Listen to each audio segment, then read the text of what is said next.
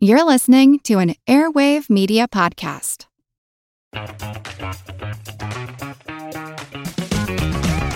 Hey there, I'm Dylan Lewis, one of the hosts of Motley Fool Money. Each weekday on Motley Fool Money, we talk through the business news you need to know and the stories moving stocks on Wall Street.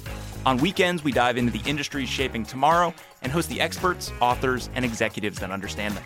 Tune in for insights, a long term perspective on investing, and of course, stock ideas. Plenty of them. To quote a listener, it pays to listen. Check us out and subscribe wherever you listen to podcasts.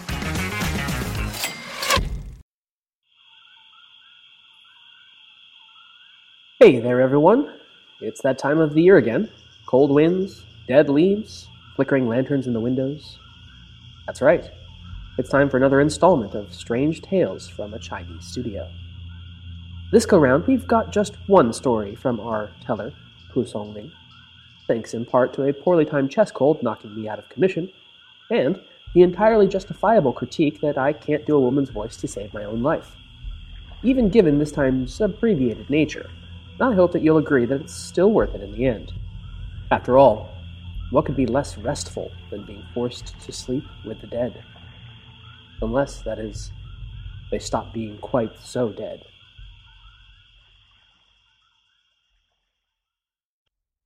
The Living Dead by Pu Songling. A certain old man of Yangxin came to live at Cai village, a few miles from my hometown. Here, he and his son opened a roadside tavern where travelers could put up for the night. It became a regular halt for the many carters and itinerant merchants who plied their trade on that route. One evening, as dusk fell, four strangers arrived at the inn and asked for lodging, only to be told by the landlord that every bed was taken. They protested that it was too late for them to journey on, and pleaded with him to take them in. Finally, after much pondering and hesitation, he said that he could perhaps offer them a place for the night, but that he feared it would not meet with their liking. They replied that any lodging, even a mat in an outhouse, would suit them well. They were in no position to be choosy. It so happened that the old man's daughter in law had only recently died, and her body was lying in one of the rooms of the inn. His son had gone away to buy the wood for the coffin, but had not yet returned. The landlord led the travelers to this room, which was set slightly apart from the main compound, on the other side of the thoroughfare. It had been chosen as a lying in room for its relative seclusion. When they entered, they saw a lamp burning on a small table, beyond which curtains were draped across the room. Through the curtains, they caught a glimpse of the corpse itself, stretched out on a trestle bed and covered with a paper shroud. In an alcove to one side of the room, the men saw a row of four beds, and exhausted from their day's journey, they threw themselves down and were soon snoring loudly, with the exception of one. And even he was finally beginning to doze off when he heard a creaking sound coming from the trestle bed on which the dead body was laid out. Opening his eyes, he was able by the light of the lamp to distinguish the figure of the girl as she lifted off her paper shroud got down from the bed and started to move across the alcove where he and the other three were sleeping. Her face gave off a golden glow, and she had a turban of raw silk wrapped around her forehead. When she reached the beds, she blew on each of the three sleeping men in turn. And the fourth man, terrified that she would come to him next, stealthily drew the bedcloths up over his face and lay there, holding his breath and listening. He heard her breathe on him just as she had done on the others, and then he heard the sound of her footsteps as she walked back from the alcove, and the rustling of the paper shroud as she climbed back onto her trestle bed.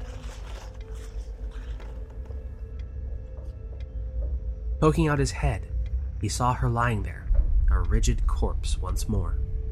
He did not dare to make a sound, but stretched out a foot and furtively kicked his companions not one of whom made the slightest movement in response. His only hope of survival, he now decided, lay in getting dressed and making a dash for it. He rose up in his bed and was about to put on his clothes when he heard the creaking sound again and dived back in terror under the covers. Once more, the girl walked over to the alcove, and once more she breathed on him through the covers. This time, several times, before returning to her bed. He heard the trestles creak and knew she must be lying down again.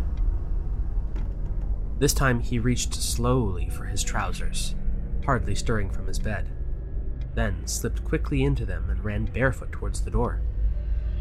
The next instant, the corpse rose from its bed and set off in hot pursuit after him. He had already unbolted the door and was gone, but she chased him through the village. All the while, he ran ahead of her, screaming. Not a single villager seemed to hear, and he did not dare to stop and rouse the landlord by knocking at the inn door, for fear that the slightest delay might result in his capture by the fiend. Instead, he kept running as fast as his legs could carry him, out of the village and in the direction of the county town.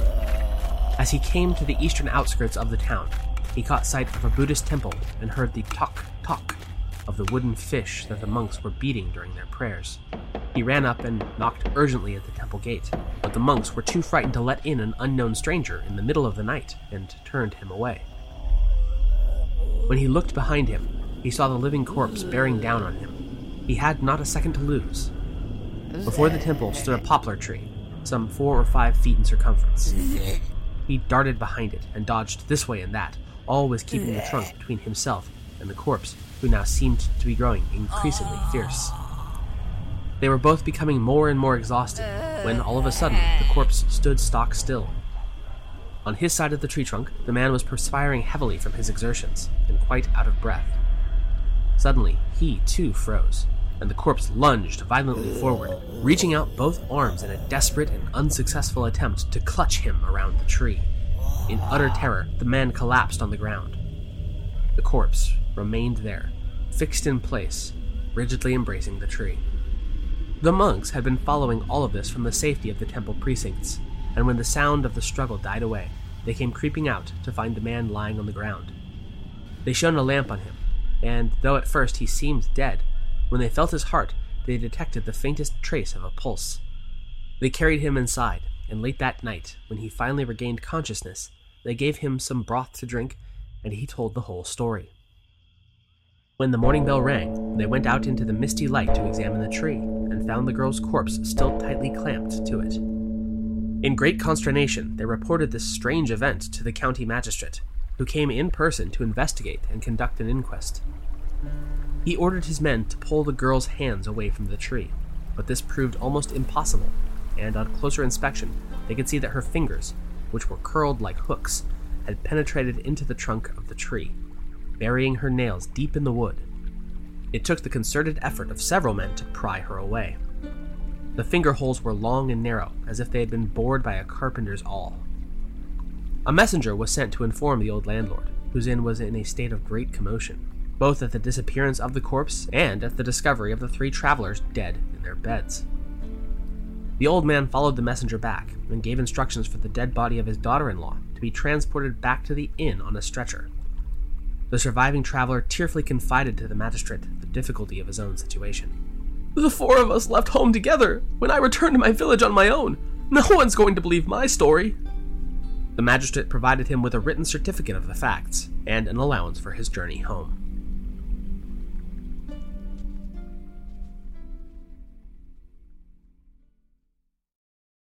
The corporate world is like the ocean. It's alluring, but it's also full of deadly creatures that can shred you to pieces. It becomes kind of like a Game of Thrones political arena where everyone's trying to murder you to get your job. My family doesn't come from corporate background, so I didn't have any sort of guidance in that. This is not your typical work podcast. Sometimes you need to be empathetic, and then there are times that you ask for input, but you don't really give a shit. Listen to the Ambie Award nominated podcast, Surfing Corporate. Stretch opportunity? What is this, yoga class? Get out of here.